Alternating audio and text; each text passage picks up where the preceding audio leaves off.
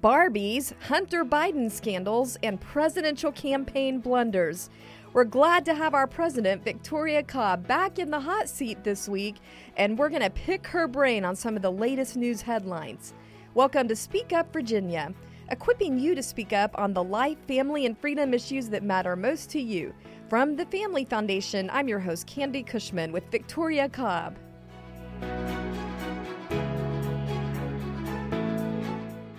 Well, Victoria, it's great to have you back in person. We missed you. Did, did you miss us? Yeah, yes, I did. I didn't necessarily miss the stress of work, but I did miss all the people. Yeah, it was good. Well, it is so great to have you personally in the seat, and we're not just relying on Slammer Hammer, who's a little bit worse for the wear. Yeah, he's had um he's had some journeys, so he's he's taped up as you can see. We had to literally put him back together. Yeah, um, I don't know if people can see. There, there. Yeah, there's been some damage. I tried to protect him in a book a lot of times when I would take him places. Poor Slammer Hammer. Yeah.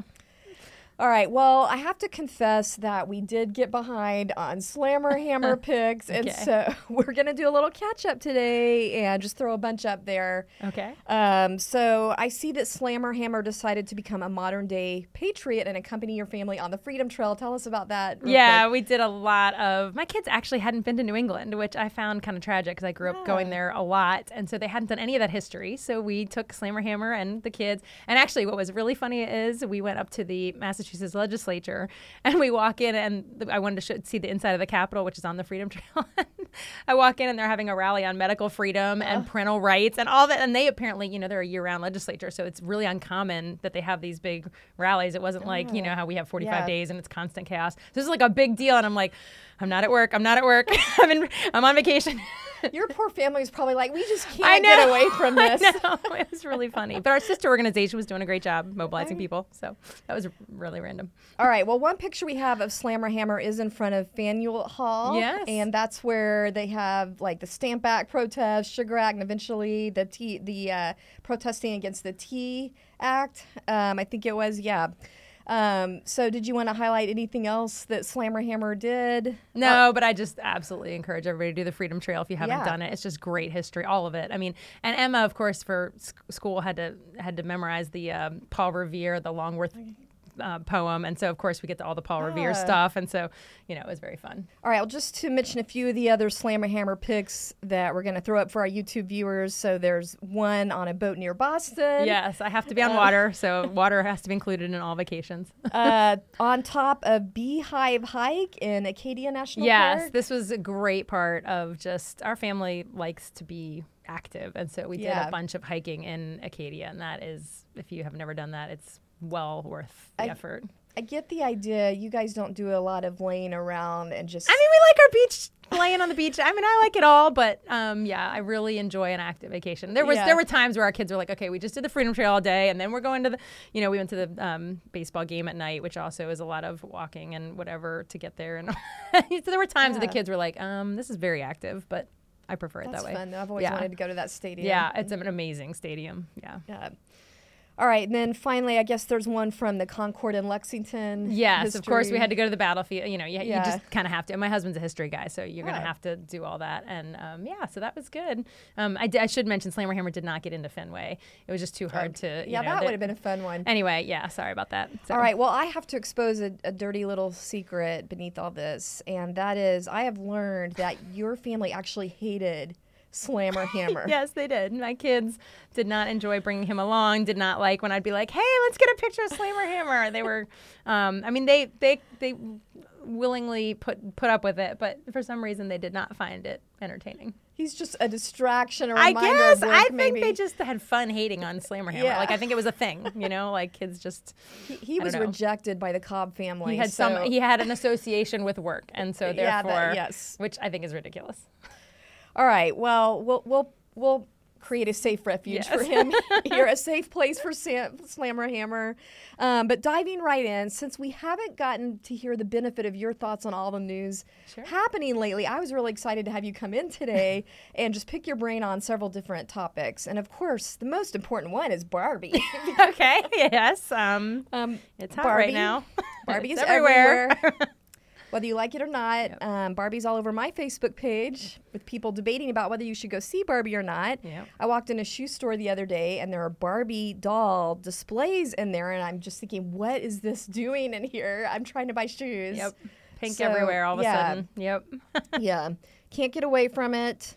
Um, but you and I were talking about this kind of irony that seems to be in our culture right now, where here's this film that is celebrating, trying to celebrate the empowerment of women, feminism, um, you know, but then at the same time in our culture, we can't even define what a woman is. So what's going on? Yeah, I find it really interesting that they went crazy and made this movie and tried to make these big statements out of Barbie. You know, Barbie, I mean, you got to go back to the roots of Barbie, you know, and this, I guess they tried to make that point at the beginning of the movie where these, you know, dolls were always baby dolls, right? So kids always played house with them. They were the mom, the baby doll was the, the baby, and mm-hmm. Barbie was supposed to be the revolutionary, like, no, this is you imagining your life as, you know, a perfect life when you're older or whatever, I guess was the concept. You don't have to just be a mom. You know, there's all these articles written of sort of like how, what Barbie was supposed to do to the doll. And I guess at the beginning of the movie, they like smashed the oh, traditional dolls, which I, Yeah. it's kind of like creepy. I didn't. It was a little I don't really understand that whole Space Odyssey spoof thing and how it all. But yeah, I, I watched the trailer. It is, I mean, because the baby dolls look kind of like real babies and Yeah. they're breaking them on the ground. It's a little disturbing. It's a it's a little odd. So there's all that going on, and yet Barbie was the, the thing about Barbie is she's the ridiculously perfect image of a female, like an unrealistic. I mean, the dimensions, the whole thing is is not possible, and so Yeah. that you've got this. So to me, that's. That's almost what feminism is trying to go against is like that a female has to be perfect and has to look perfect and you know I mean all that There's but so yet they're ironies. but they're throwing all this in there and then there's the whole issue of motherhood and you know they seem to diss on motherhood a little bit in this movie um, there's i guess I guess somewhere in there there's some kind of line that basically um, the, the barbie goes up to the mother Barbie doll and kind of says, "Well, you're you're, you're getting all. discontinued." Like, like uh, what? Uh, you know, I, mean, I guess they come back and they make it right by the end, but I, it's just oh, the pregnant, maybe there's yeah, a there was like a pregnant Barbie or something. it's just Yeah. bizarre. It's just it's just a strange movie with a lot of you, if you read about it, what people say about it, the takeaways are all over the place. But what I think is really interesting is we're in this moment right now where more women are choosing motherhood. They're choosing stay at home lifestyle where they're not actually out in the workforce Mm. and doing a hundred other things, which is a is a real turnaround Mm. in our culture. We were sort of trending towards more and more women going to work, even if they were having kids, they were in the workforce. And now 2023, it says 20 something like 24 percent of women are staying home, which is up like eight percent over just a year or two ago. So Mm-hmm. I, I think you know we saw COVID and people were home with their kids by force. And I think they quickly realized, oh, there's something to this. This is actually a really wonderful thing. And now, this year in particular, the stats are saying people are leaving jobs, and their number one reason is staying home with kids. So, whatever Barbie movie is doing, I'm not sure Yeah. it's picking up on what's actually happening in our culture. Yeah, because I guess that little girl smashing baby dolls scene is supposed to be like that, that they're getting free from some constricting parameters. Um, but do you feel like, to your point, in a sense, that the woke culture and Hollywood, they're trying to have it both ways? They don't have a clue what. Yes, they've they've had to they've had to um, sort of take down the idea of motherhood and being home with your kids and make that a negative thing for so long. And they've tried to take down the perfect woman, but then they throw this movie and they make all these mixed messages. I think they don't know what they what they truly want because I think they just uh, they've just missed the boat and they've been trying so hard to produce Mm-hmm. I don't know, this independent woman that has it all but doesn't have to be it all. It's it's very confusing to me. Yeah, I mean, I saw that also there is a character in this movie that is apparently a biological man playing a female. Barbie. So again, the irony of trying to celebrate the empowerment of women. when you have a male acting as a female. Yeah, this doesn't work. FYI, these two things collide. Feminism and transgenderism do not work together because essentially, in order to have that construct, you are saying that really being a woman is all about actually all the stereotypes because that that male Right. becomes a woman when he puts on makeup. What? I mean, it doesn't go- make sense. to, to your earlier point, I think they actually did a study of the dimensions of Barbie. Oh, it's And, messed up. yeah, if you had a real life it's like woman, 18 inch waist and like 36 inch bust Yeah. and like 33 inch hips. Just So- imagine. could you even yeah. like walk with I'm, I do not know anyway. Maybe don't use a stereotype to fight a stereotype. Right. right. Um, I will just mention it was interesting to read about this kind of emotional diatribe that um, America Ferrera, as I think her character was Gloria, but but she gave this whole speech, kind of stump speech, um, glorifying feminism, and it kind of camped out on how women have to live up to all these double standards. I mean, if you read it, the emotion of it does kind of, I could see where it resonates. You know, as you and I Sure. being career women, Yeah. we have encountered some of this stuff, but she's kind of capitalizing on that whole victimhood refrain and the double standard problems in our society.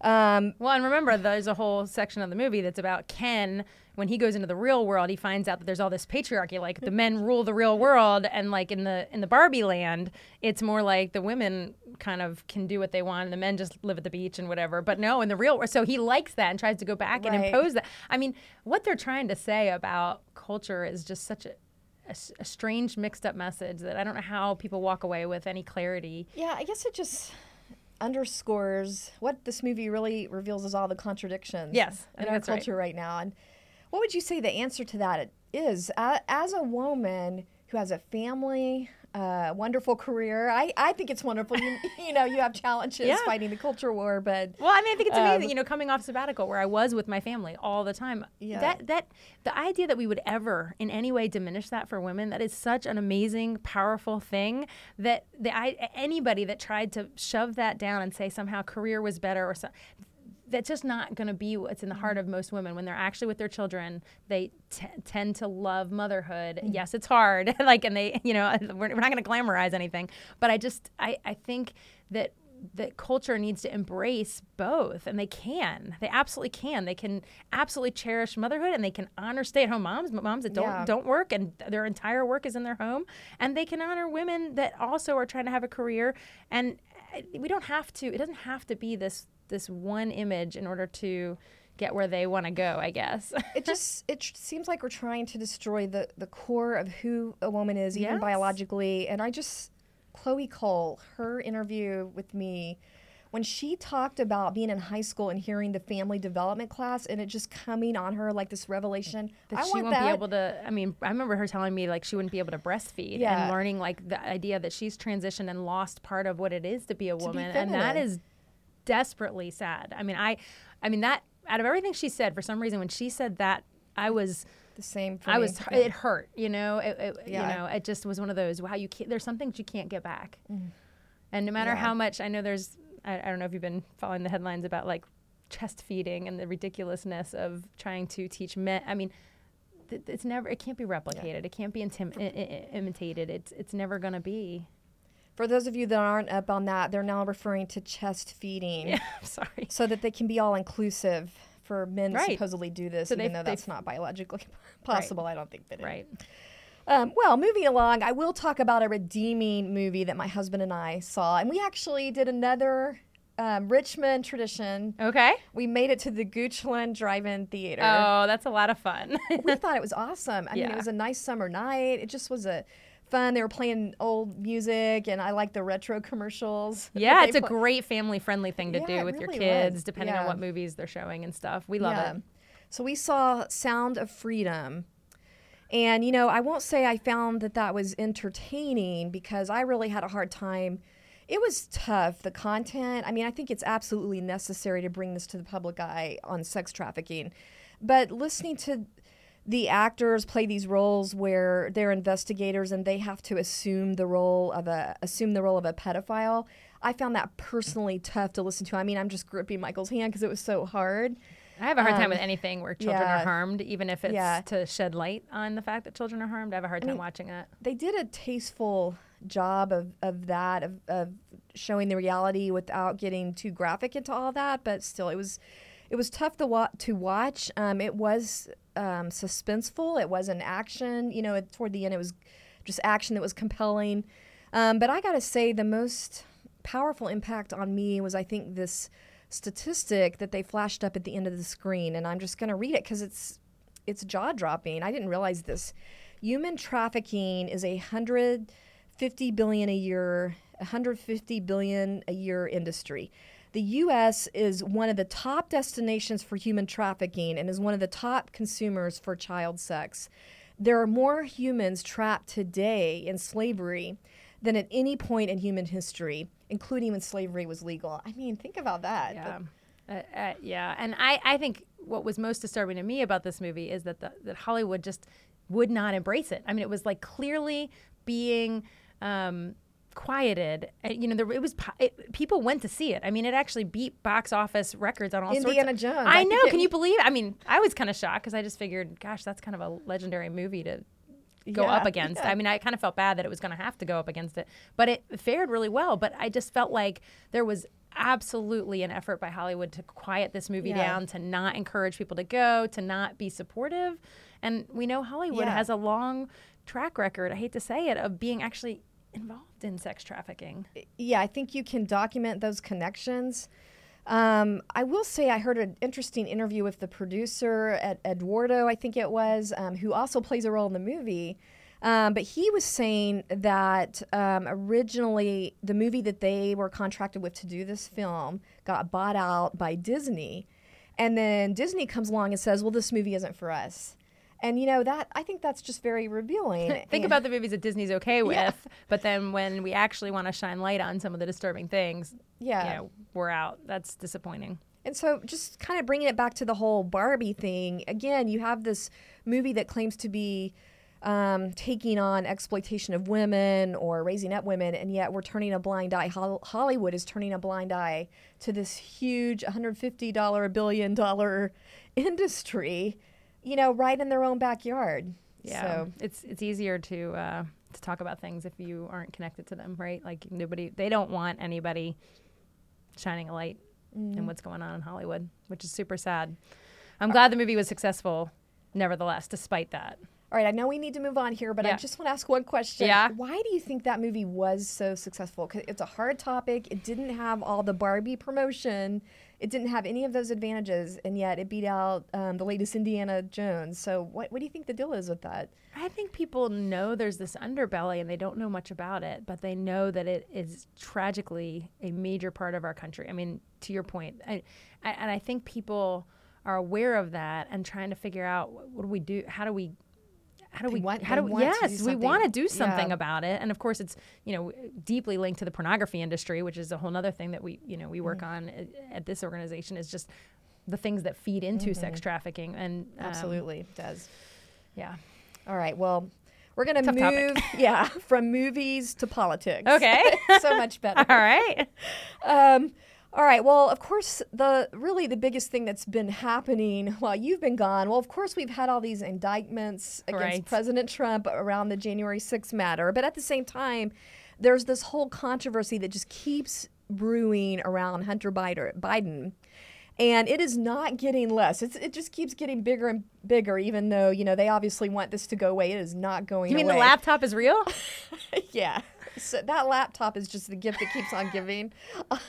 but just to mention a few things happening, you know, we had the mysterious cocaine bag show up in the White House while you were gone, Victoria. Who's cocaine? Surprised it doesn't have a name on it.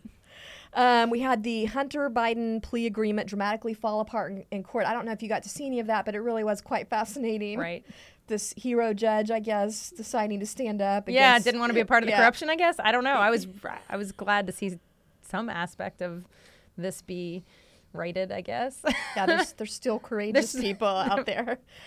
Um, and now we have Devon Archer, this business partner, former business partner of Hunter Biden, saying that, I mean, this is just fascinating. He's giving testimony that Hunter constantly put his dad, which is President Biden, on the speakerphone like 20 times when he was having his, you know, high level. Uh, business meetings. I, I'm assuming with these billion dollar, million dollar. But wait a second. I thought the president swore he knew nothing about his son's business dealings. I'm pretty Right. sure I heard him say that like a hundred times. Right. Yeah. That he wasn't involved. Yeah. I don't know um, anything. I don't know. And at one point, I heard an interview where somebody actually said, "Don't you? At this point, don't you? Like you've had tons of time to like investigate. Like, don't you? Shouldn't you know by now? Well, Because he held that line for a long time. Yeah. Let's let's go to that real quick because I think we should play that. Um, because it's really it's really just been I think you pointed out to me maddening to see the double standard in the media with how they are covering this. And they've kind of like you said, we've moved from the president never being involved or even speaking to his son about business to Biden's press secretary kind of subtly trying to nuance and say, well, now President Biden has, was quote never in business. It's moved. Right. it's never in, In business. business. So we I guess we've We made We didn't know formal. about, but now we're not in business with. Yep. Let's just listen to that real quick. curious if the White House and the president still stand behind his comment that he's never been involved and has never even uh, spoken to his son about his So I've, business. I've been asked this question a million times. The answer is not going to change. The answer remains the same. The president ha- was never in business with his son. I just don't have anything else to add. Okay. Very interesting. She said he was never in business with his son. Uh, he has said he didn't even know what his son was doing. So, uh, some gray area there. You know, it's just insulting to voters that they think they can get away with this stuff, that they think they can just get up there and magically change the narrative and no one's going to catch on. Well, remember, the laptop wasn't really a thing, and then now it is. And so they think, I mean, they've been doing this for a long time on this storyline. It just keeps tweaking slightly so that we're supposed to pretend we didn't hear what we heard and see what we saw. And I mean, nobody, I mean, we're already hardly talking about the WhatsApp texts that talk about him literally. Um, taking money. I mean, literally, that that Hunter Biden is in a text saying to his daughter that he funds the family affairs, and we know the money is foreign money. Joe Biden's over there saying, "I never take foreign money." Well, Yeah. technically not if you're taking it from your son who's taking it from a foreign country. But I mean, we got a mess. And yet, they've come out with more talking points. Right. It's kind of funny because you can tell when they kind of circulate the memo because everyone starts saying the same thing. So now you got this weather one. Yes, yes. Apparently, even though they're on the call, they're just talking. They're just talking about the weather. It's not. It's never about business. There's like 20 times where the president, and you know, Ben Shapiro made a really good point when he talked about this. Is that in other countries, like just the presence of, they think that that means that they can make a deal. Like he was explaining Chinese culture and some of the, th- and literally just just Joe Biden being on the phone is for them the cue. Like we're going to be able to, you know. Yes. Uh, um. So Well, let's let's just play one clip of the many weather quotes, Weather quotes. from um, Democrats lately. This is from Representative Jim Himes. Secretary Hunter Biden's business problems uh, partner said, uh, yeah, he was on some phone calls talking about the weather, talking about the weather, exchanging pleasantries. You know, is that in the category of, you know, uh, presidential family members that are problematic? Billy Carter, Hugh Rodham, maybe it's in that category, but it is sure and absolutely not a crime. Yeah, I mean, I think this entire line ignores the fact that what they're doing is they're creating, they're demonstrating the brand. They are putting, they know that that means access. They know that means power. And there's even a reference at one point, like, if we don't pay up, you know, why, why haven't we settled this matter? And then they go, they go on to basically say something like, you know, I, I'll remember this and Is that everybody the one where the he says, "I got the big guy sitting right here"? right. yeah. Yes, So, when you know the president's on speed dial, it's kind of you know. you're implying has- something. You're yeah. intending to imply something if you're not directly saying it.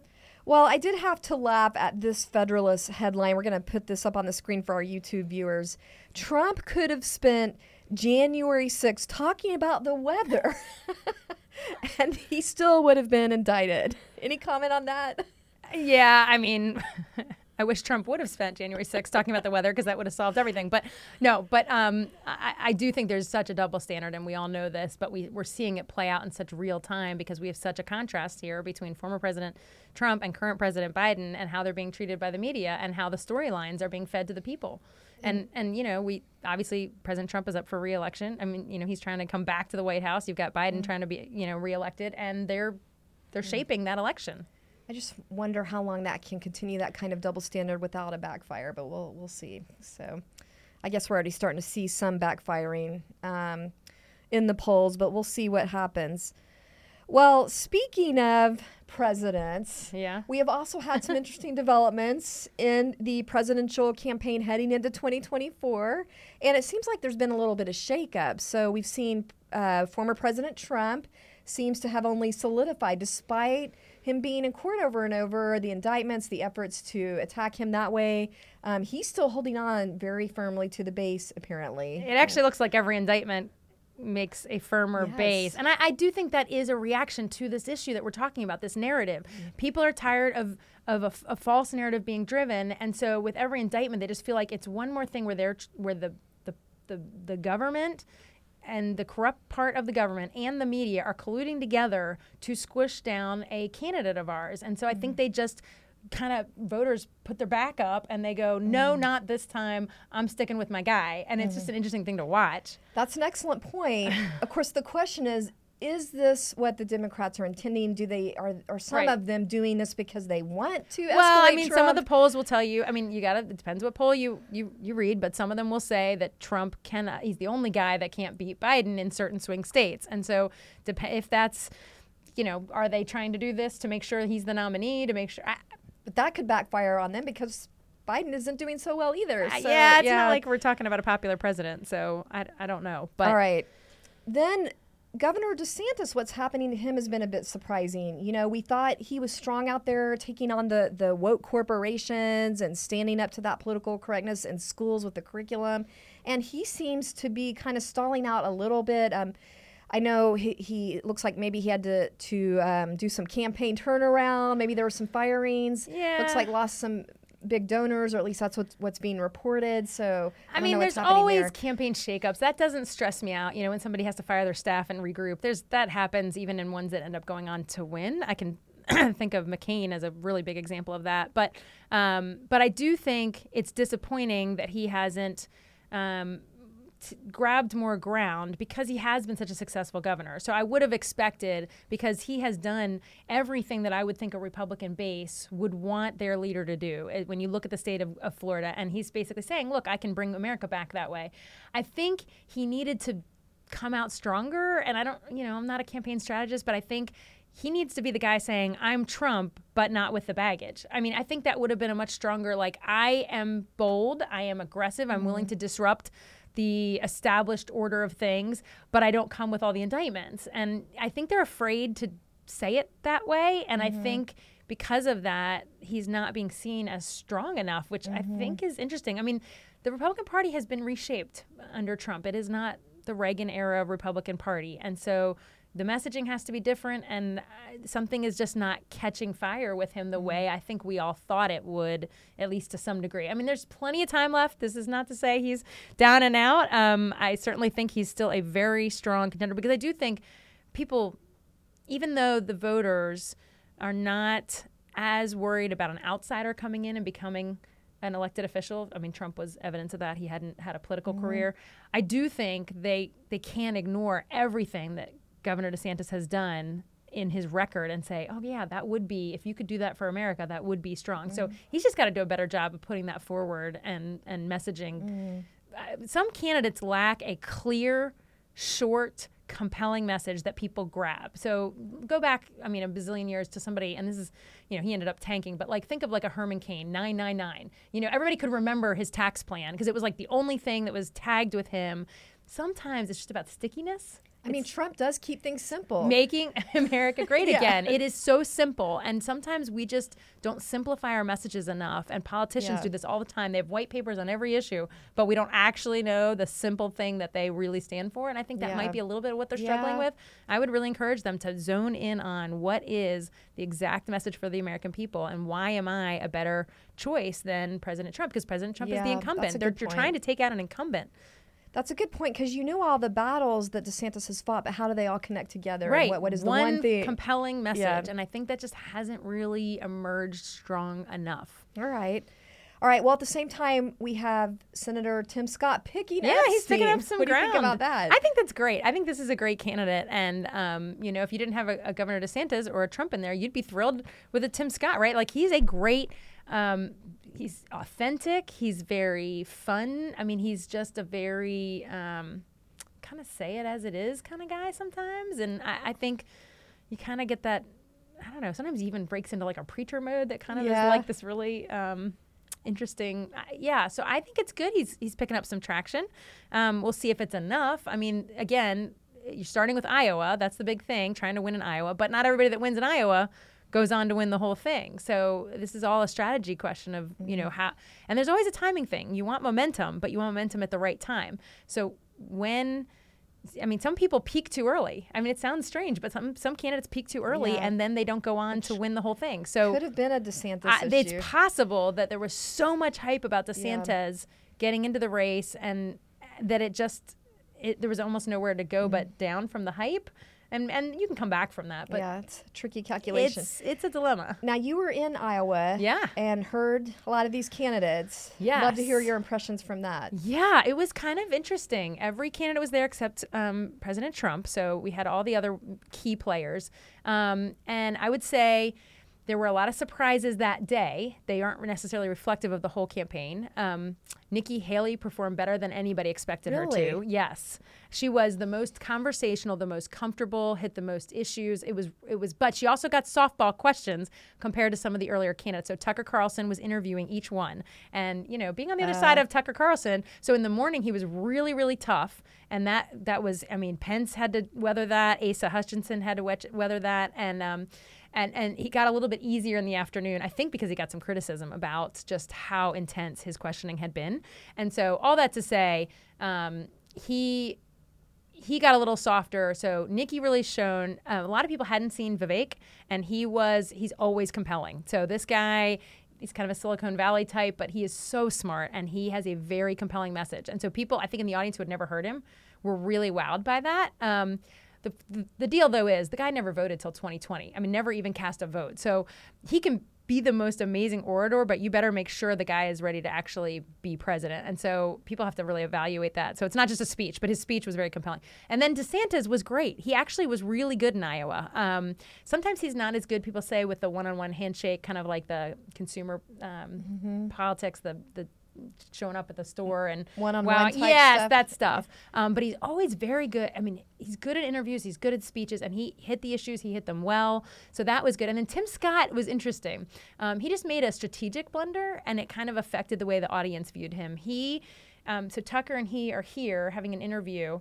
And instead of him responding and having a kind of a conversation with Tucker, he would get out of his chair and kind of give a speech to the audience, and actually turn his, put his back to Tucker, and the audience just didn't receive it well. His content was good. People liked Tim Scott, but that day wasn't his shining moment. Might but obviously, he's bounced yeah. back because he's that was before he's really kind of started to rise. Probably rise had back. the wrong coaching on that one. I one. think he got the wrong coaching, and he was like first out of the box. And I think if he had seen the others, or I don't know if they were allowed to, I don't know how those rules Yeah. work, but I think that was just a, a strategic blunder on presentation, but nothing that you know can't be overcome. Do you feel like when you are there and can see them in person, it's just kind of a different dynamic than what we get when they're on the, our television screens? It is, and it so much matters what questions they're asked. I mean, you know, when you're H. Hutchinson, they went right to the fact that he vetoed a puberty blocker bill that we all disagreed with. So he, from the moment of go in that interview, he was on the defensive. Um, Pence also got really, really hammered very early on, and so. Um, but we need somebody that can take all that, right? Like you want a Yeah. candidate because they're going to be in a debate, they're going to be in a ton of media interviews. Um, but it is interesting to just watch how they react when they're put in the hot seat because So who took it the best then? um, I think DeSantis did the best overall of of hitting the issues he needed to hit, handling harder questions. I, I think he did he the best. He does do well with the media. Yeah. Um, well, any if you just had uh, one takeaway from all that, you want to give the audience? Is there anything? I just always remind people that even when you see them in person, it's about the whole package. So you never want to. So even if you get to go to one of these forums where you hear all the candidates, it's never about that day. You've got to look at the record. You've got to look at what they've done. Um, you've got to you've you've got to understand the whole person because again, like I said, a shining speech or great in the media can be one facet.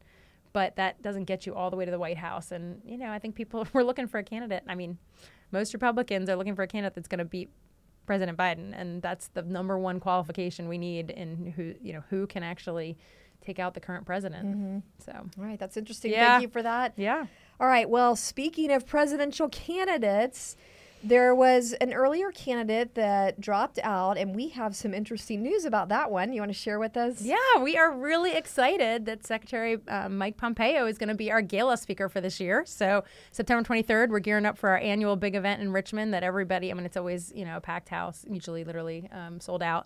And um, and we're really excited that he's going to come. He was, you know, the 70th Secretary of State under President Trump, so that's what people kind of know him from most recently. He was a former director of the CIA. Um, but really, I think people if you haven't followed him well, you might not know, but he's just so strong on religious freedom. That's really where his heart is, um, and I think has done such a great job with that. And um, actually, incidentally, the weekend before our gala, he's coming out with a movie on Israel. It's called mm. Route 60, and it's all about Israel. Okay. And so I think for our folks that really pay attention to matters in Israel, he's got mm-hmm. a sweet spot in their heart because he's passionate about um, God's people and um, and and the Promised Land and well, I did want to share with our audience uh, this little clip from a CBN interview back in the day when he first started out with Trump, and it kind of gives you some good, just a little good um, clip of where he's coming from with his faith. So let's just play that for a minute. Mike Pompeo's life so far includes a growing list of accomplishments Eagle Scout, first in his class at West Point, Harvard Law, Congress, and the first American to ever hold the top jobs at both the CIA and the State Department. His number one on the list remains a faithful decision, though, made back in college. Can you take me back to West Point? Uh, I, I, know there was a, a, time in your life where there was a decision point for you uh, about just you know following Christ. So I grew up uh, going to church on Sundays, um, but frankly, it wasn't a priority in my life. Uh, uh, growing up. I, I, went off to West Point, and as a young cadet during my freshman year, there were two uh, young men who were juniors who were true men of faith. Uh, and they held these uh, little uh, uh, Bible study slash cookie clatches on Sunday afternoons. and they invited all the cadets to come see it. It was purely voluntary, and I started showing up, and truly remarkable. so I started going to church every weekend on my own because I wanted to be there to learn and to grow. Uh, and uh, at some point during that first year, I really did come to have an understanding of Jesus that was different than the one that I had before, and it fundamentally changed my life. Yeah, I mean, here's a guy who's pretty much kind of ridiculed, really, for uh, they called him God's diplomat, right? Like, you know, it was almost. But, but I mean, the, the, I loved that the New York Times really had this to say that no Secretary of State in recent decades has been as open and fervent as M- Mr. Pompeo about discussing Christianity and foreign policy in the same breath because um, I think that's what we want out of our leaders is that they're authentic about mm-hmm. their faith and that it drives their decisions. And so, anyway, I think he's yeah, that great. God's diplomat was the label the Washington Post right, put on right. there, and he but he did advocate strongly for religious freedom, whatever country he was going to, and just exposing where we were, where leftists were hurting religious freedom. Um, so I'm excited about him coming. Give us that date again. Yeah, September 23rd. So you can go ahead on our website at familyfoundation.org and you can, there's a banner right up top and you can go click on that and figure out how you want to sponsor a table, bring your friends. Um, yeah. A lot of church groups come together and so forth. So it's going to be a great night. Put it on your calendar now.